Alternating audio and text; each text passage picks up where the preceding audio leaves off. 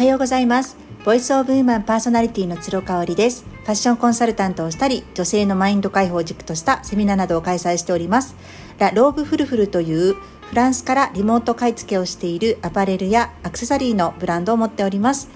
こちらはインスタグラムで情報をシェアしておりますのでぜひチェックしてみてください。今日は愛のあるお金とはという題でお話ししたいと思います。もともとこの言葉を意識し始めたのは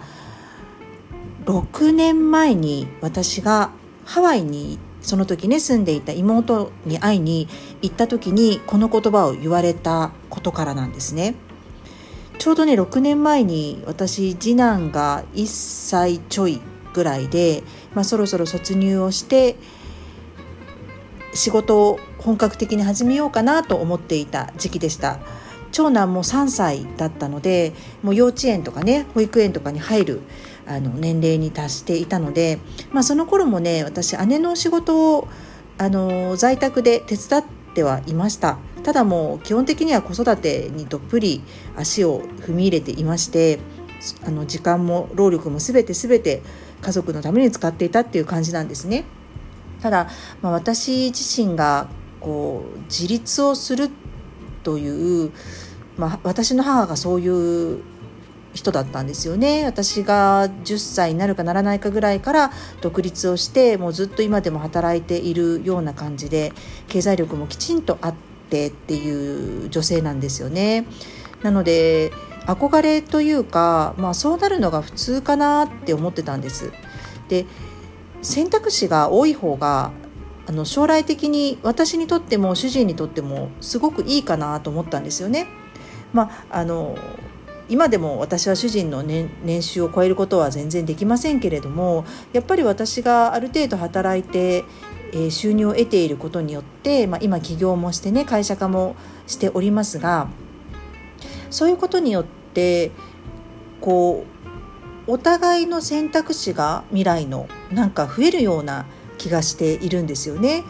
例えば、まあ、世界一周したいねとか言ってますけれどもそれが本当に叶うかどうかって、まあ、分からないです。ただ、まあ、時間ができますとただお金はないですっていうことがあるとちょっと悲しいのでね本当にそれをしたいと思った時にそういう時に私が働いていて、まあ、蓄えがある程度あったりとかうん、そういうのが選択がこう広がる一つになればいいなと思っていたんですよね。なのでこう本当に自立を心の底からしたいとか家族を犠牲にしてあのがむしゃらに働きたいとかそういうことは一切なかったですただお金を自分で稼いで自分が欲しいものはね自分で買えるぐらいの経済力を身につけたいなそれは子供が小さくてもそうなりたいなって思っていたんですね。でそのそんな時に、まあ、妹に私が話していた内容を忘れてしまったんですけれどももう一言言われたのがこの「愛のあるお金を稼いでね産んでね」っていう言葉でした。でそれからね私ずっとずっとこの愛の愛のあるお金って何だろうって自分なりに考えてみたんですね。でそれはね一つにギブに注力するっていうことだと思っています。なので支払う方ですねお金を渡す時に愛がそこにあるかどうか、うん、そこにすごく意識を向けるようになったんですよね。なので、うん、あの払う時にねすごく気をつけていることは金額の大きさとかではなくってそこに私の思いがあるかどうか本当にこのお金を払ってよかったって心の底から感じられるかどうかっていうことなんですよね。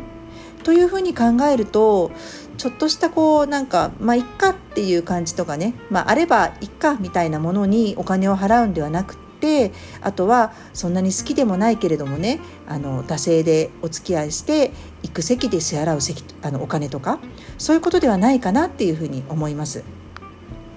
ご縁があった人私が大好きな人ねそういう人に支払うお金っていうところにもっとフォーカスしていきたいなと思いましたそれが私にとっての愛のあるお金なのかなという定義づけができたような気がしてます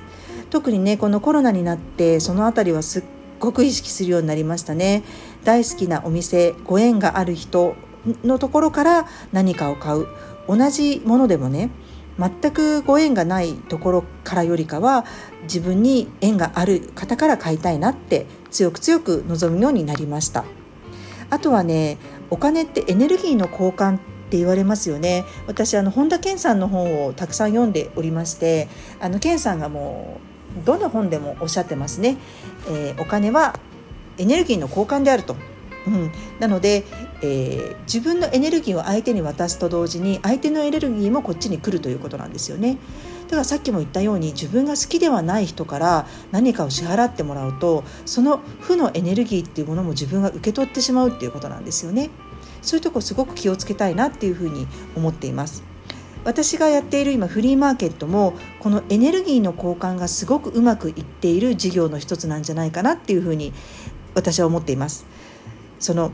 ブランド品をねもう自分には必要のないブランド品を大切に使ってほしい使ってくれる人のもとに行ってほしいって願う人がいてそういう方が出品してくださるわけです。でいいものをできるだけ安く買いたいそして信頼できる人から買いたいっていうところであの利用してくださる方がまたもう一方でいるということでねこのすごくいいエネルギーの交換っていうものができてるんじゃないかなって思うんです。全然知らない人のねフリーマーケットに行って物を買うっていうよりかもあのそこがやっぱり私がやってるフリーマーケット違うかなって思って続けてこれています。はい、あとはねやっぱりあのまあミニマリストを私否定するわけでも肯定するわけでもないんですけれどもあの物がないねあのお部屋とかそういう空間を見るとうーん暮らしやすそうだけれども愛がないなって思っちゃうんですよ。これ私だけかもしれないんですけれども。なのであんまりミニマリストの方の生活をね羨ましいと思ったことがなくってこうある程度人からの頂き物とか、うん、あのもちろん気に入ったものでねあの頂き物とかね、あの訪れた場所で買い求めたものとかで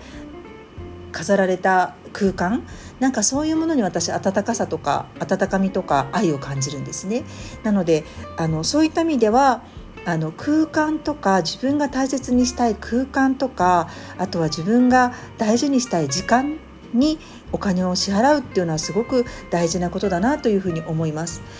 例えばご自身が苦手なことがあるとします。私掃除があんまり好きではないんですけれども特に水回りの掃除ね、うん、ここはねもう、えっと、1ヶ月に1回プロの方にお任せをして、えー、お掃除に来てもらっています。これもねあの私にとっては愛のあるお金の支払い方なんですよね。自分が苦手なことを代わりにやってくださる。それに対価を支払うっていうことって私はにとってはすごく愛のあるお金の使い方だなというふうに思っています。皆さんにとって愛のあるお金とはどういうものでしょうか？一度考えてみてください。